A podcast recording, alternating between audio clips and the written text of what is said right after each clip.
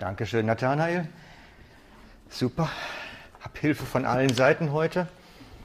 Ist auch gut. Ihr habt sie vielleicht schon gesehen, unsere großen Figuren. Sie sollten zumindest euch irgendwo mal aufgefallen sein. Die großen Pappkameraden. Vier Stück stehen hier verteilt, zwei auf der Bühne, zwei draußen. Ich war letzte Woche beschäftigt, die ein bisschen zusammenzukriegen und zusammenzubringen, damit sie auch so aussehen, wie sie aussehen. Unsere neue Serie bis zum Jahresend. Bis Weihnachten geht das. Unsere Hoffnungsserie, Hoffnung erwacht. Wie kommt man auf sowas? Wie kommt man auf eine Pappkartonserie? Das ist schon speziell. Ne? Also, Folgendes ist passiert. Ich habe irgendwann morgens in den News gelesen, dass die Schweizer Post prüft, mit Robotern Päcklis auszuliefern. Vielleicht habt ihr das ja schon mitgekriegt. Sie wollen jetzt mit Robotern Päckli ausliefern.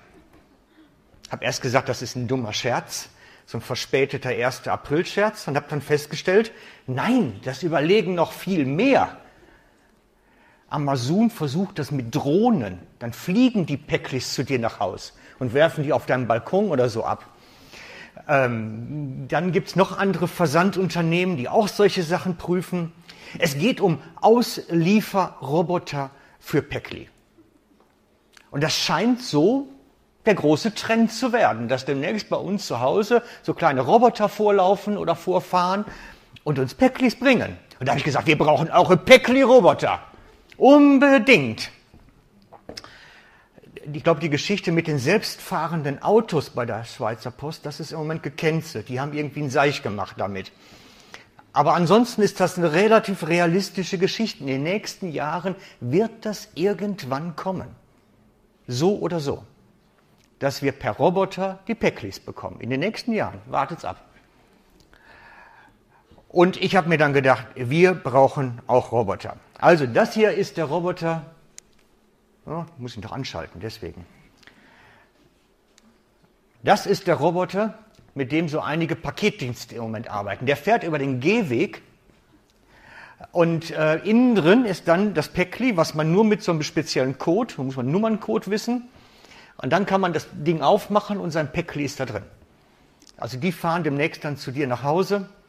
Also das ist schon wirklich ein Feldversuch auf großer Basis. Das versuchen jetzt viele. Also, auf lange Sicht wird es keine Päckli-Fahrer mehr geben, sondern Roboter. Das ist sicherlich so. Die bringen dir dann deine Bestellungen von, was weiß ich nicht, Zalando, sonst wem nach Hause. Und mir gefällt diese Entwicklung nicht. Gar nicht. Ich weiß nicht, wie es euch geht, aber ich meine, die Jungen werden damit groß, aber ich habe sagen, ich werde alt. Ne? So allmählich habe ich das Gefühl, ich werde alt. Ich sage dann immer, oh, was bringen die jetzt wieder Neues? Aber jetzt überlegt doch mal, in einer Zeit, wo die Vereinsamung des Einzelnen eines der ganz großen Probleme unserer Gesellschaft ist, werden noch wieder mehr Sozialkontakte abgebaut, noch weniger Menschenbewegung, Begegnung, noch weniger Sozialkontakte. Es wird alles irgendwie automatisiert. Wir brauchen ja nicht mal mehr für Briefmarke zur Post gehen. Das war bis jetzt notwendig. Wenn ich irgendwie Brief verschicke will, muss ich hingehen, Briefmarke kaufen. Nein, ich drucke die inzwischen selber zu Hause aus. Brauche ich schließlich nicht an einer langen Schlange anstehen. Und es gibt immer weniger Begegnung da drin. Und man merkt das so ein bisschen, dann ist der Donnerstagmorgen, ist dann so wie ein Durchschnufe. Ah, das ist der Begegnungsmorgen. Kennt ihr das? Donnerstagsmorgens Begegnungsmorgen. Mhm. Müsste man in Mikro gehen. Donnerstags morgens in der Mikro. Da gibt es wie viel? Vierfach Cumulus für die Seniore? Oder zehnfach für die Seniore? Ich weiß gar nicht. Die kriegen vielfach Cumulus donnerstags morgens für Seniore. Und dann ist das große Come Together. Da kriegt man keinen Parkplatz, nichts. Donnerstags morgens Mikro. Daran sieht man, dass da ein Defizit ist an Begegnung. Die Leute gehen einkaufen, wenn alle unterwegs sind weil man sich dann begegnet. In meinen ersten zwei Lehrjahren war ich in so einem Geschäft. Da musste ich Schrauben verkaufen und Schlauch und Draht und was weiß ich nicht. Ersten zwei Lehrjahre, das heißt 16. und 17 war ich da. Und mich hat das aufgeregt. Da war das große Come Together am Samstagmorgen. Samstags morgens war Seniorentag. Und das hat mich immer so aufgeregt, weil die wollten nicht einkaufen, die kauften manchmal nur zwei Schrauben. Aber die wollten Menschen begegnen, mal wieder Ansprache haben, mit jemand reden müssen. Das ist eine echte Not unserer Zeit, Begegnungsnot. Und wenn jetzt natürlich die Päckli-Roboter kommen, ist das nicht gerade ein guter Trend. Es ist einfach nur noch eine weitere Steigerung der Begegnungslosigkeit. Jedenfalls, als ich das mit den Päckli-Robotern gelesen habe, habe ich gedacht, wir als Connect brauchen Roboter. Wir brauchen auch Auslieferroboter. Und da sind die dann bei entstanden. Unsere Auslieferroboter. Ich habe es nur noch nicht geschafft, da Motoren reinzubauen, zum Bewegen machen. Aber vielleicht hat einer von euch noch eine Idee dazu. Weil wir haben den Auftrag, den Menschen unserer Tage etwas zu bringen. Wir sollen den Menschen unserer Tage Hoffnung bringen. Das sagt die Schrift. Das hat Gott uns beauftragt. Wir sollen Hoffnung bringen. Und darum habe ich auf dem Dings oben schon draufstehen, We deliver hope. Wir liefern Hoffnung. Und das wird auch nächsten Sonntag auf denen stehen. Wir liefern Hoffnung. Das ist unser Päckli-Inhalt. Wir pumpen die Menschen voll mit Hoffnung, Hoffnung, Hoffnung, Hoffnung. Das ist unser Job. We deliver hope. Und dafür, haben wir gesagt, brauchen wir auch Lieferroboter. Stehen so ein bisschen für uns, für dich und mich, stehen sie da. Wir sollen Päckli-Roboter der Hoffnung in einer hoffnungslosen Welt sein in einer Welt der Vereinsamung, der Isolation, sollen wir Hoffnung bringen. Das ist unser Job. Und wir liefern sie aus. Wir liefern sie aus. Und heute Morgen, das ist so die ganze Serie, Hoffnung liefern. Und heute Morgen geht es darum, Hoffnung erwacht und sprengt Grenzen. Ich werde es euch zeigen, aufzeigen, wie Hoffnung Grenzen sprengen kann. Die Bibel sagt, dass die Menschen der Welt zu uns kommen werden. Sie werden zu uns kommen und fragen, wie das ist mit der Hoffnung in uns. Das ist das, was die Schrift sagt. Dass die Menschen der Welt zu uns kommen und uns fragen, wie ist denn das mit der Hoffnung, die du hast? Das ist natürlich schon eine ganz tolle Geschichte. Sie kommen zu uns, weil es aus uns herausstrahlt. Da ist was anders. Weil es aus uns herausstrahlt. Sie merken und spüren, da ist was anders und das möchte ich auch haben. Schauen wir uns das in der Schrift mal an.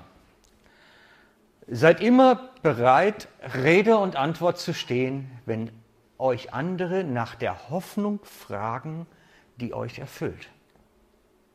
Da geht der Petrus davon aus, dass Menschen zu uns kommen und uns wegen der Hoffnung, die wir haben, fragen. Dann müssen sie ja da irgendwas spüren. Da ist öppis. Und die wollen das auch haben. Und sie wollen es auch haben.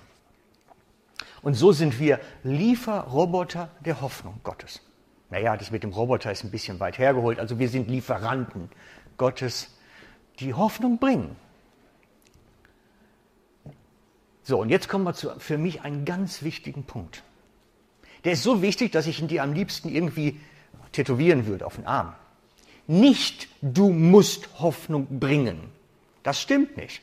Nicht du musst Hoffnung bringen. Es steht da, du wirst Hoffnung bringen. Das ist ein ganz großer Unterschied.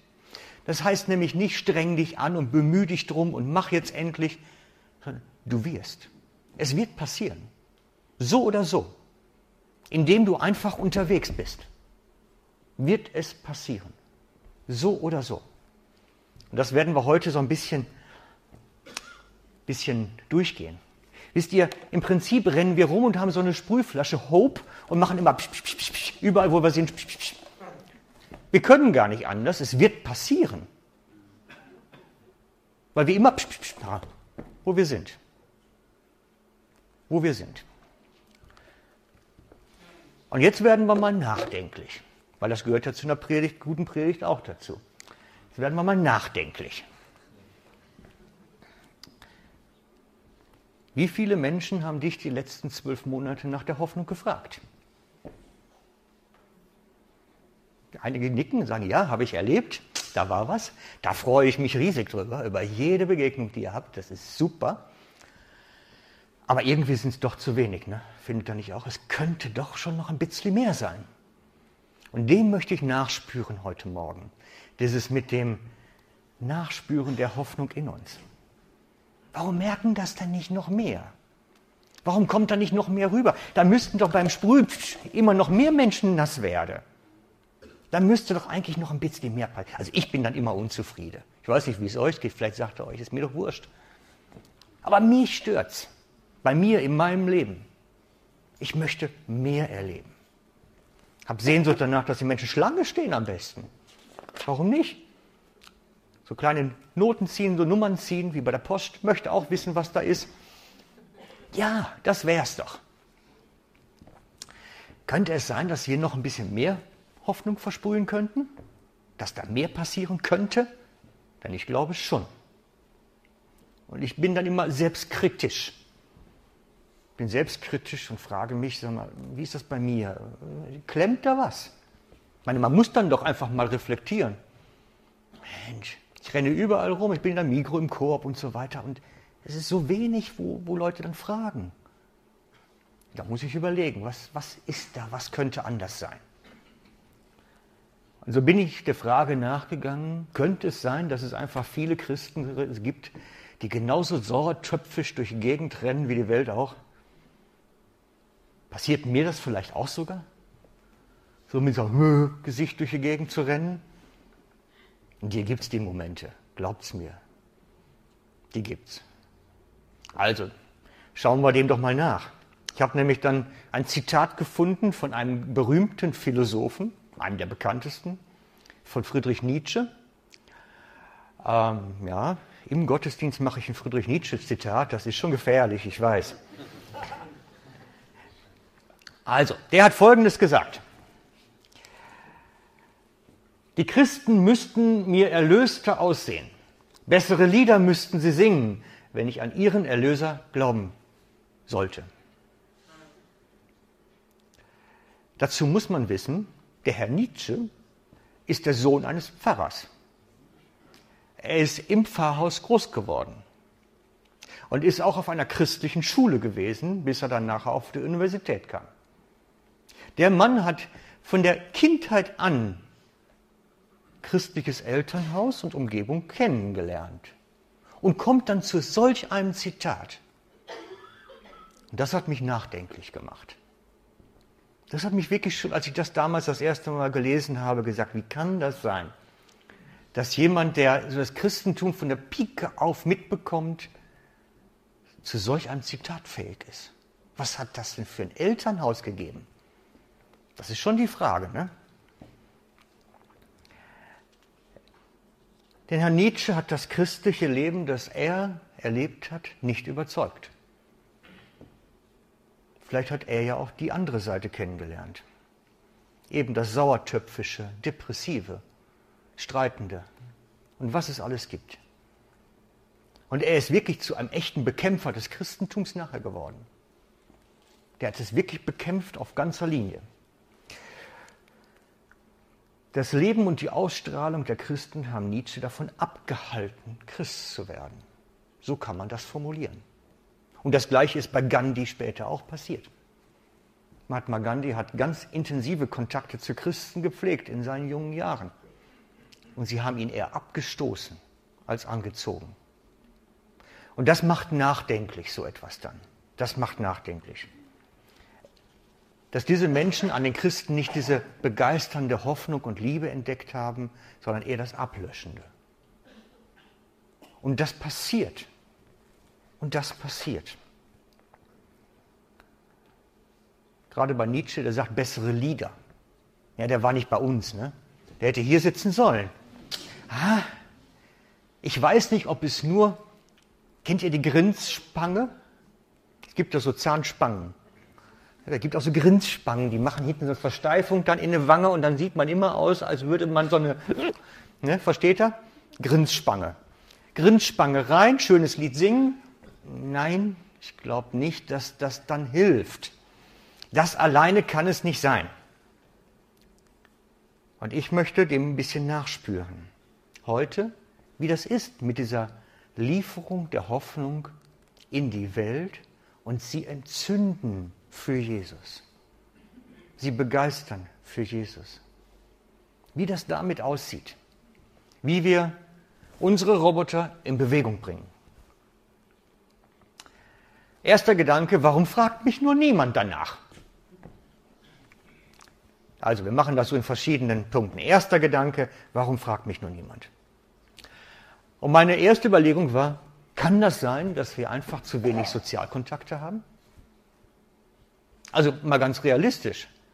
Um jemanden mit Hoffnung zu infizieren, muss ich mit ihm auch ein Stück auf den Weg gehen. Muss mit ihm auch ein bisschen an der Seite unterwegs sein.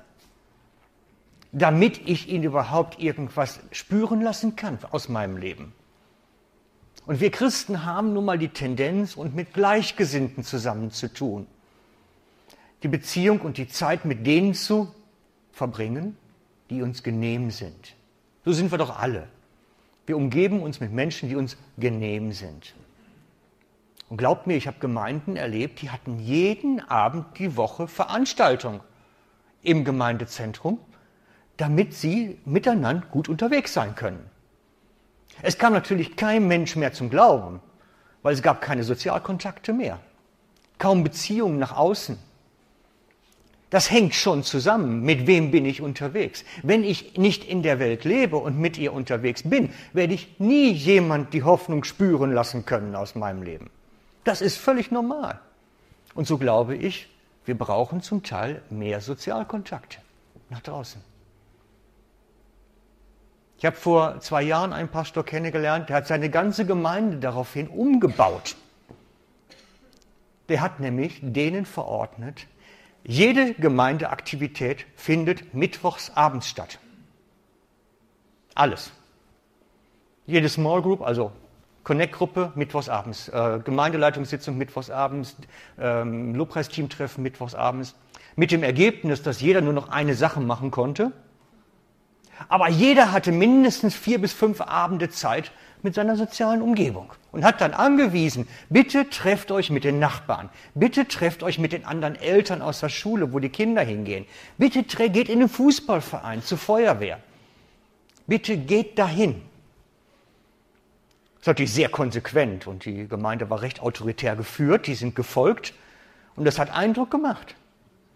Wir haben 20.000 Gemeindemitglieder Jetzt überleg mal, wenn 20.000 Leute da in der Stadt verteilt plötzlich aktiv werden.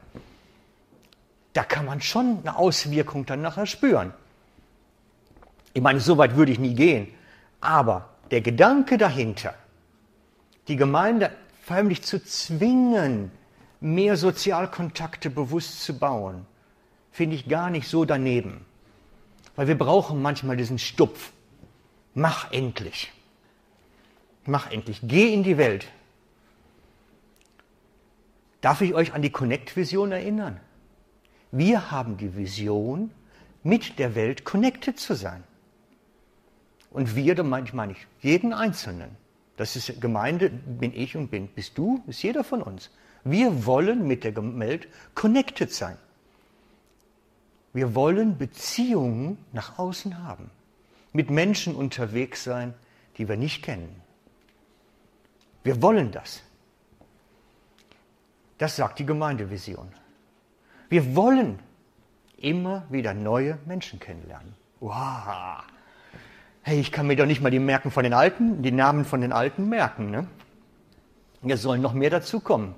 Adressbuch wird noch voller. Meine Frau und ich, wir haben schon getrennte Adressbücher, weil das geht nicht mehr. Wir haben noch ein gemeinsames Schlafzimmer, aber getrennte Adressbücher. Also nicht, dass er auf falsche Gedanken kommt weil es zu viel wird. Wir kommen sonst nicht mehr draus. Und sie hat Sozialkontakte, die ich nicht habe, und ich habe Sozialkontakte, die sie nicht hat. Und so haben wir es getrennt irgendwann. Aber das ist nicht falsch, sondern Gott möchte das eigentlich, dass wir mit Menschen unterwegs sind. bewusst uns entscheiden, ich will Kontakte bauen. Ich will Menschen kennenlernen. Ich möchte das wirklich.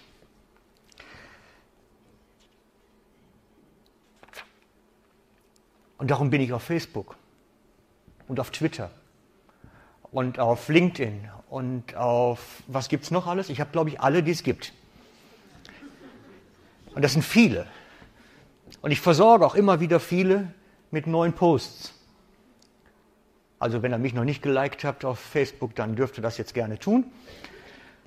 Ich mache das bewusst, weil ich Kontakte haben möchte. Ich möchte Beziehungen bauen. Ich möchte erreichbar sein für Menschen. Und dieses Ich möchte erreichbar sein hat sich inzwischen bewährt. Also wenn ihr zuhört, liebe Lüt im Internet, ne, hat sich bewährt, ihr wart dabei. Es haben mich Leute angeschrieben, die ich mal vor 25 Jahren zu Jesus geführt habe. Sie haben geschrieben, hey, ich habe gerade eine Krise, kannst du mir helfen? Ich habe die 20 Jahre mindestens völlig aus dem Augen verloren und jetzt sind sie wieder zurück. Das ist Beziehungsarbeit, die wir leisten sollen, alle miteinander. Gott hat uns berufen zu einem ganz großen Netzwerk, eine Family. Und so können wir das leben. Auch die Senioren, ich sehe euch gerade da. Wenn ihr im Seniorenheim mal seid, einige sind es ja noch nicht, entscheidet euch auch mal mit anderen Leuten zu reden, als denen, die ihr schon immer kennt. Mit anderen an den Tisch zu setzen zum Essen. Macht euch auf und auch, wenn man älter wird, kann man immer noch Menschen kennenlernen, sich bewusst aufmachen, Leute kennenzulernen. Geh einkaufen, wann die Menschen einkaufen gehen. Ich weiß, es ist lästig, einen Einkaufswagen durch einen vollen Mikro zu schieben, ist einfach nur nervig. Man hat immer das Gefühl, irgendein fährt man immer in die Hacken damit. Ja, ich habe es eine Zeit lang gemacht, meine Frau begleitet, dann habe ich gedacht, irgendwie, das, das ist blöd. Muss ja auch sein. Investiere Zeit und Geld in Beziehungen. Es kostet Geld. Müssen wir drüber reden. Jemand zum Kaffee einladen, kostet mich einen Kaffee und ein Stück Kuchen. Und wenn ich abends mit einem eine Stange trinken gehe, dann kostet es mich auch ein bisschen was. Außer er lädt mich ein. Kann auch passieren. Und wenn ich jemanden über eine Zeit lang über Facebook dann seelsorgerlich begleite, kostet das auch meine Zeit. Und ich sitze dann Nächte und überlege, was ich dann antworten kann. Aber wir sollen Menschen fischen. Wie sollen wir Menschen fischen, wenn wir nicht unterwegs sind, da wo die Fische schwimmen? Wir müssen nun mal in den Teich springen dafür, damit die Hoffnung, die wir in uns tragen, sie irgendwie interessieren kann überhaupt, dass sie die überhaupt feststellen an mir. Das ist wichtig. Zweitens, bemühe dich nicht um eine bessere Ausstrahlung. Okay? Bemühe dich nicht um eine bessere Ausstrahlung.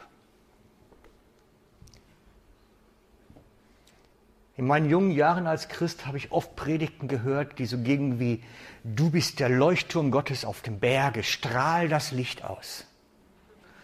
Kennt ihr auch, ne? Solche Themen. Oder du bist das Salz der Erde, komm, streu dich aus. Und dann bin ich wieder im Machen. Ich muss tun, es hängt von mir ab. Die Bibel sagt was anderes. Die Bibel sagt, du wirst es tun, nicht du musst es tun. Das ist der große Unterschied. Du wirst es tun. Es kommt so oder so. Du bist sowieso ein Leuchtturm Gottes, wenn er in dir strahlt. Du bist sowieso ein Salzstreuer. Das kann gar nicht anders sein. Wenn du dich bemühst, so zu sein und die Grindspange reinsetzt und irgendwie eine Taschenlampe hinterm Kopf, damit es durch die Augen noch rausstrahlt, die Menschen spüren das. Das ist nicht echt. Es ist nicht authentisch. Sie spüren, das stimmt irgendwas nöt. Du merkst doch auch, wenn du zur Bank rein, oder geh mal beim Autohaus rein und sag, du möchtest ein Auto kaufen. Hey, was ist der Kerl freundlich? Hey, was ist der Kerl freundlich? Ich mache jetzt alle Verkäufer mal gerade schlecht. Ich gehöre selber zu lange Jahre. Die sind so freundlich, obwohl sie sich überhaupt nicht danach fühlen. Und man merkt es irgendwie. Auf der anderen Seite, es gehört zum Beruf dazu. Es ist so. Aber wenn wir versuchen, Christsein so zu strahlen und so rauszubringen, es spürt jeder, dass es nicht stimmt. Es spürt jeder. Die Menschen riechen auf einen Kilometer Entfernung, das ist nicht authentisch. Es gab vor einigen Jahren einmal eine groß angelegte Untersuchung darüber, warum Kinder von christlichen Familien so selten im Glauben nachher bleiben. Weil es ist schon bedenkliche Ziffer. Nicht hier bei uns in der Schweiz, das ist eine Studie aus den USA gewesen, die auf einer breiten Basis das mal eine Umfrage gemacht haben. Und sie haben herausgefunden, dass die Kinder gesagt haben, meine Eltern sind nicht authentisch in ihrem Glauben. Wir glauben ihnen das, wir nehmen ihnen das nicht ab, was sie da immer erzählen. Sie erleben ihre Eltern im Alltag anders als das, was sie in der Kirche reden. Und das hindert sie nachher, selber im Glauben zu sein. Es löscht sie ab. Und ich habe es mehrfach erlebt, solche Familien, die dann samstags zusammen waren und sich das Geschirr an den Kopf geschmissen haben und mich dann anrufen, Frank, komm schnell, Samstagabend, du musst hier für Streit schlichten zu Hause. Und am Sonntagmorgen hocken sie da einträglich nebeneinander in der Kirchenbank, alle haben die Grindspange drin, freuen sich des Lebens. Die Kinder denken doch auch nachher, hey, seid ihr dann völlig beknackt da? Das, das ist doch das, was passiert dann. Und so merkt die Welt, wenn wir nicht authentisch sind. So merkten Friedrich Nietzsche, nicht mal ein besseres Lied wird helfen. Es liegt schon an der Echtheit.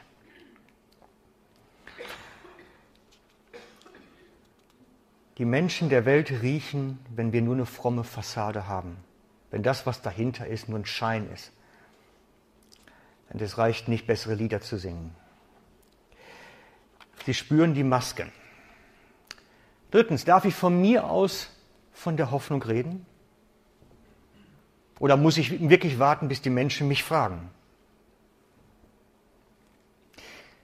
Ich möchte ein Beispiel bringen, vorsichtig, weil es so eine Situation ist, die ich ein paar Mal erlebt habe. Ich möchte ein Beispiel bringen. Dass Menschen, die in schwierigen Lebenssituationen gewesen sind, lebensbedrohlichen gewesen, Lebenssituationen gewesen sind, plötzlich anfangen, missionarischen Eifer zu entwickeln. Sie haben so den Tod schmecken können, wie er riecht, und fangen dann an, groß missionarisch aufzulegen. Und ich habe das mehrfach erlebt, dass die dann im Krankenhaus so jeden attackieren. Du brauchst Jesus. Du musst dich bekehren. So diese Gewaltmissionare werden es dann. Und letztlich habe ich es immer wieder erlebt, dass die Menschen davon abgelöscht werden. Es, es begeistert keinen, und keiner will so werden. Das ist nicht attraktiv, so ein Lebensstil.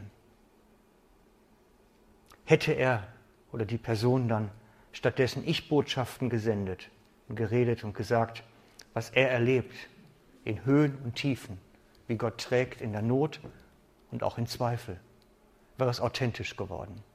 Aber die Du musst Jesus Botschaft ist nicht hilfreich. Aber eine Botschaft, wo ich mein Herz mitteile, die wird glaubhaft.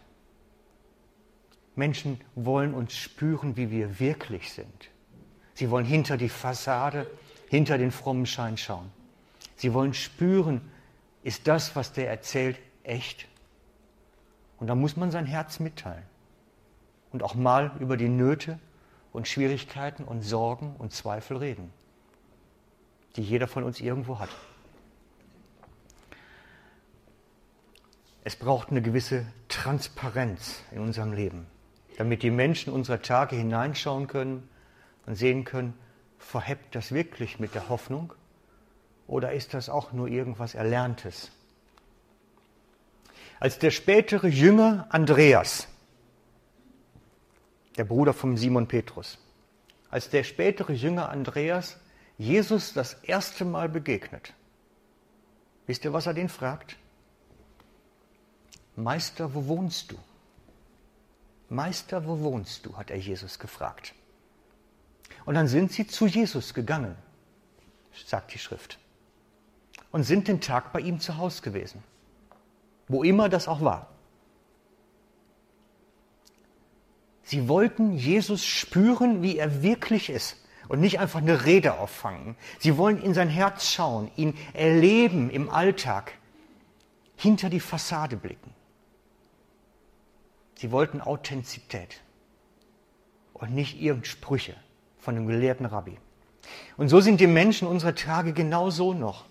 Sie wollen auch bei uns dahinter schauen. Nicht Sprüche hören. Dahinter schauen, ins Leben schauen. Und wir Christen haben leider das Los, eine gewisse Transparenz leben zu müssen.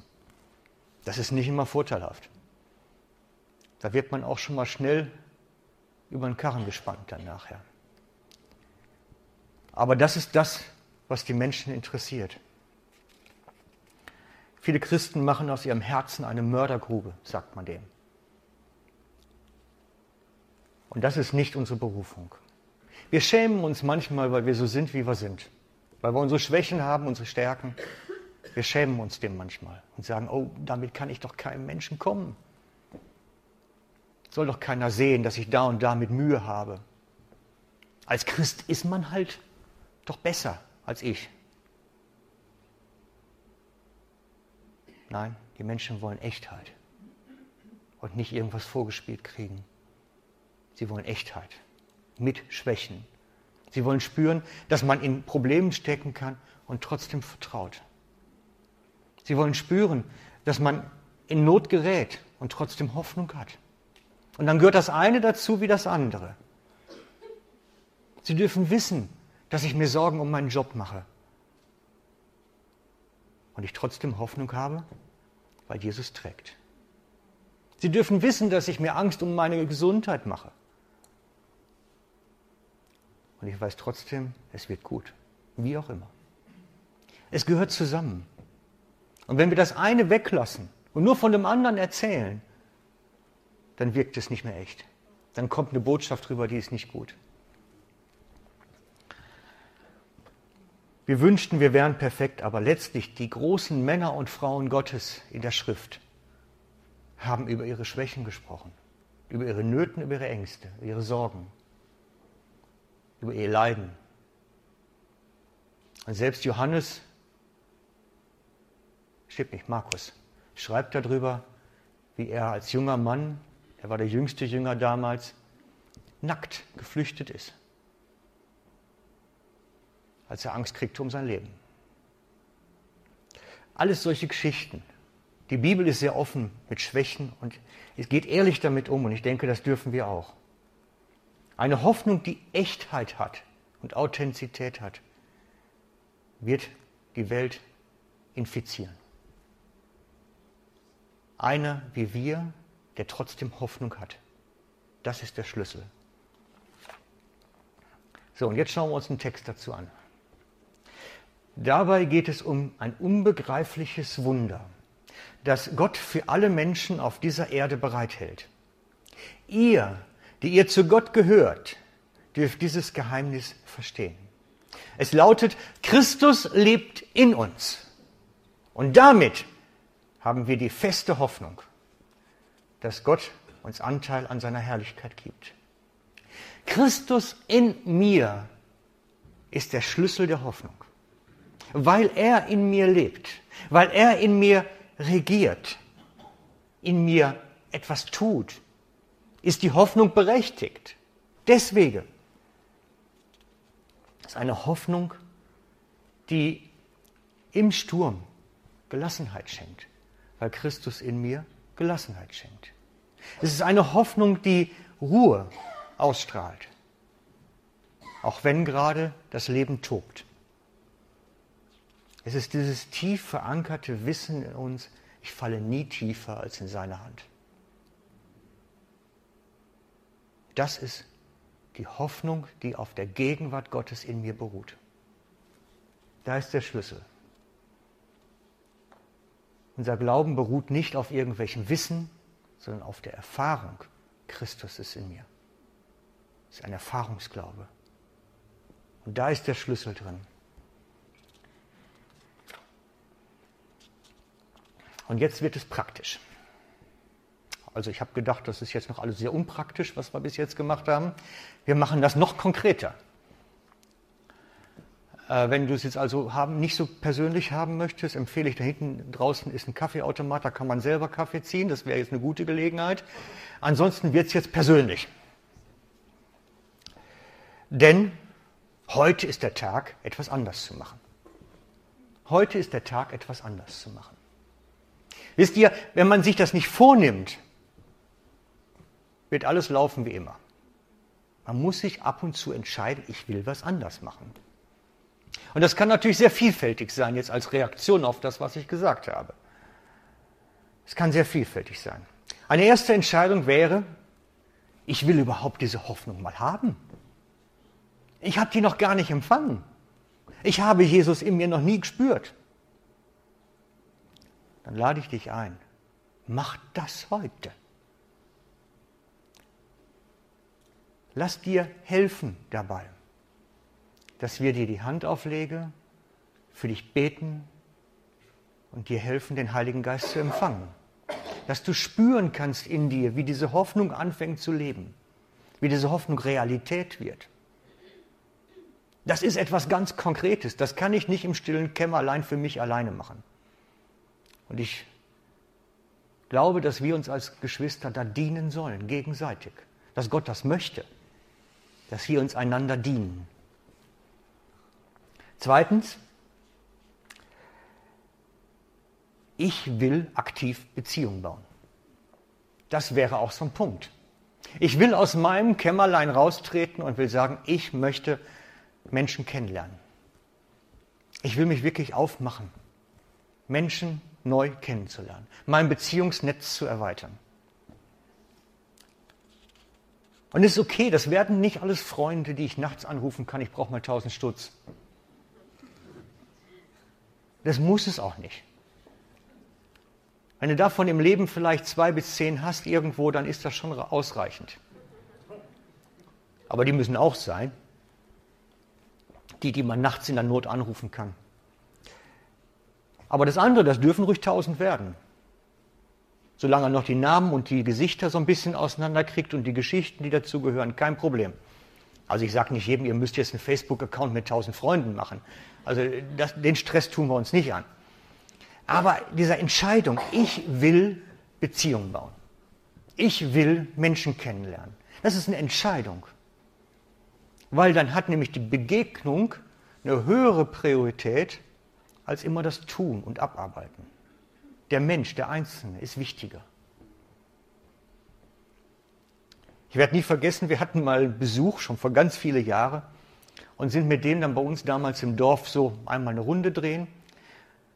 Und dann stand unser Nachbar im Garten und er fing dann das Gespräch an, der Gast, der kein Mensch kannte. Ein Gespräch mit meinem Nachbarn an. Und irgendwann nach einer halben Stunde wurde mir das zu blöd, sind wir weitergegangen mit Frau und Kinder. Der hat dann mit dem drei Stunden gestanden, weil der Nachbar hatte gerade Zeit. Und hat dann in der Zeit nach zweieinhalb Stunden angefangen, das Evangelium zu erzählen, was ich nie vorher geschafft habe. Wir müssen manchmal einfach Zeit investieren, Begegnung investieren. Und darum geht es mir heute eigentlich darum, dass ich euch aussenden möchte. Eigentlich ist es heute ein Missionsaussende-Gottesdienst. Und zwar möchte ich dich in deine Mission aussenden. In deine Schulklasse, in dein Seniorenheim, wo immer du bist, bist du Gottes Missionar an der Stelle. Du bist Gottes Missionar an der Stelle, wo er dich reingestellt hat.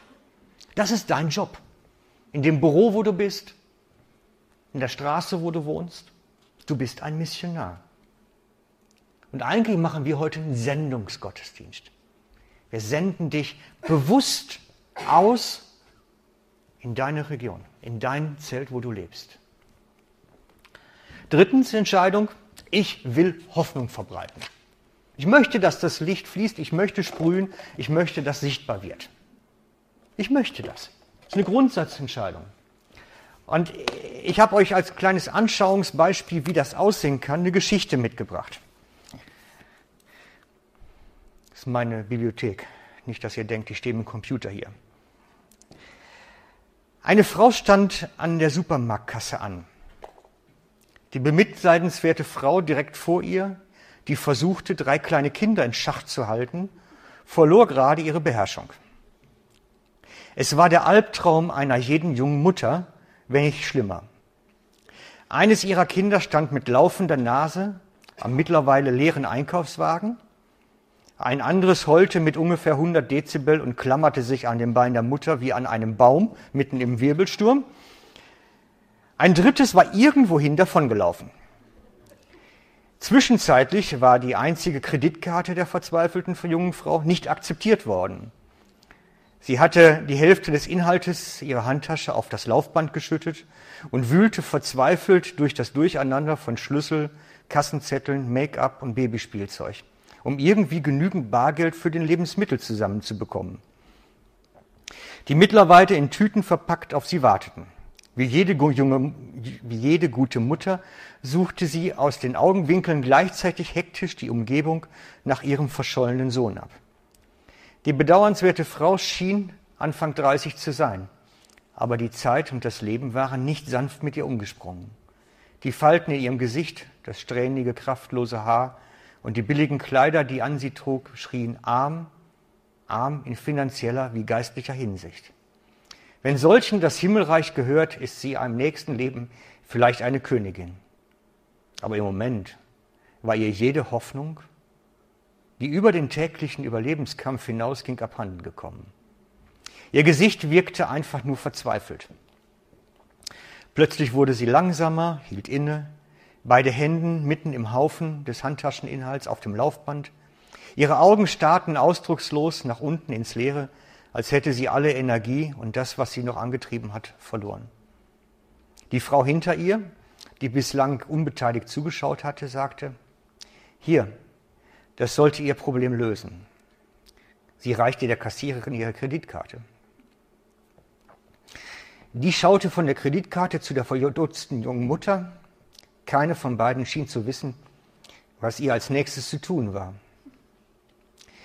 Das ist wirklich nicht nötig, sagte die Mutter, schob sich die Haare aus dem Gesicht.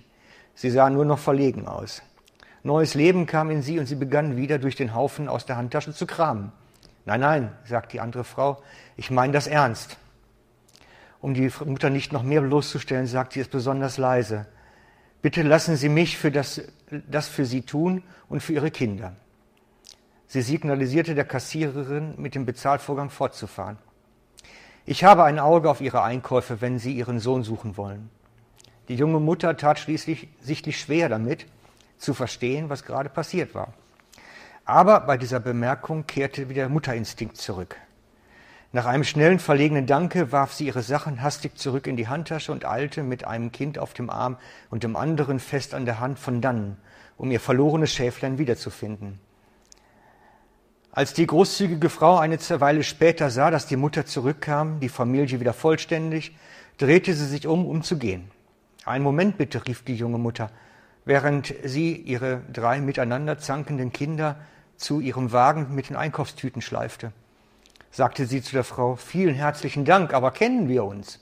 Ja, die Frau antwortete, nein, ich kann mich nicht erinnern, Sie schon mal gesehen zu haben. Aber warum haben Sie dann angeboten, für meine Einkäufe zu zahlen?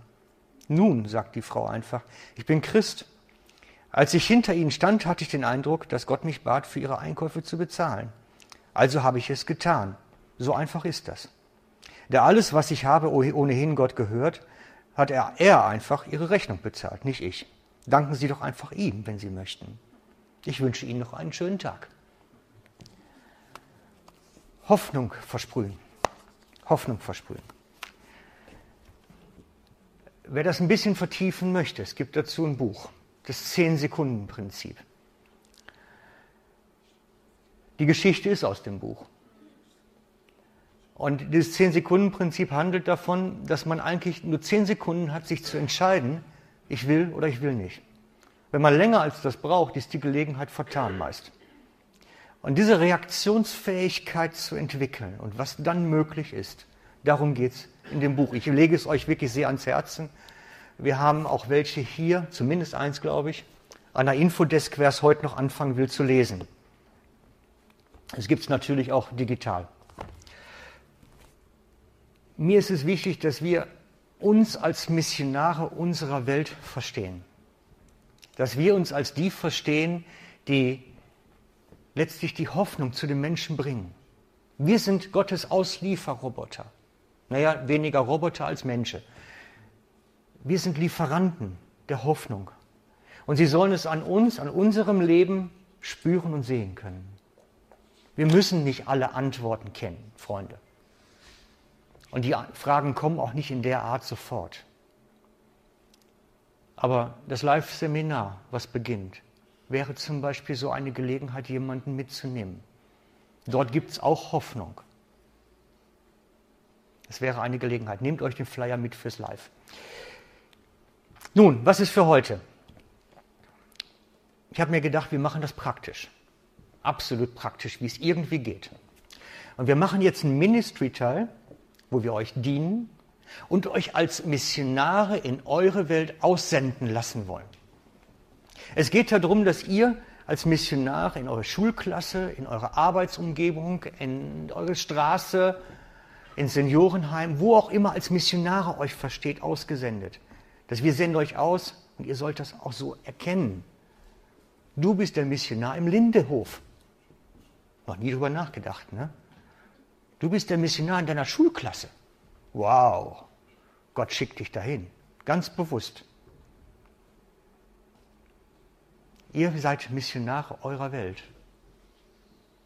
Und wir möchten das so praktisch machen, wie es irgendwie geht. Und ich rufe das Ministry-Team schon mal nach vorne.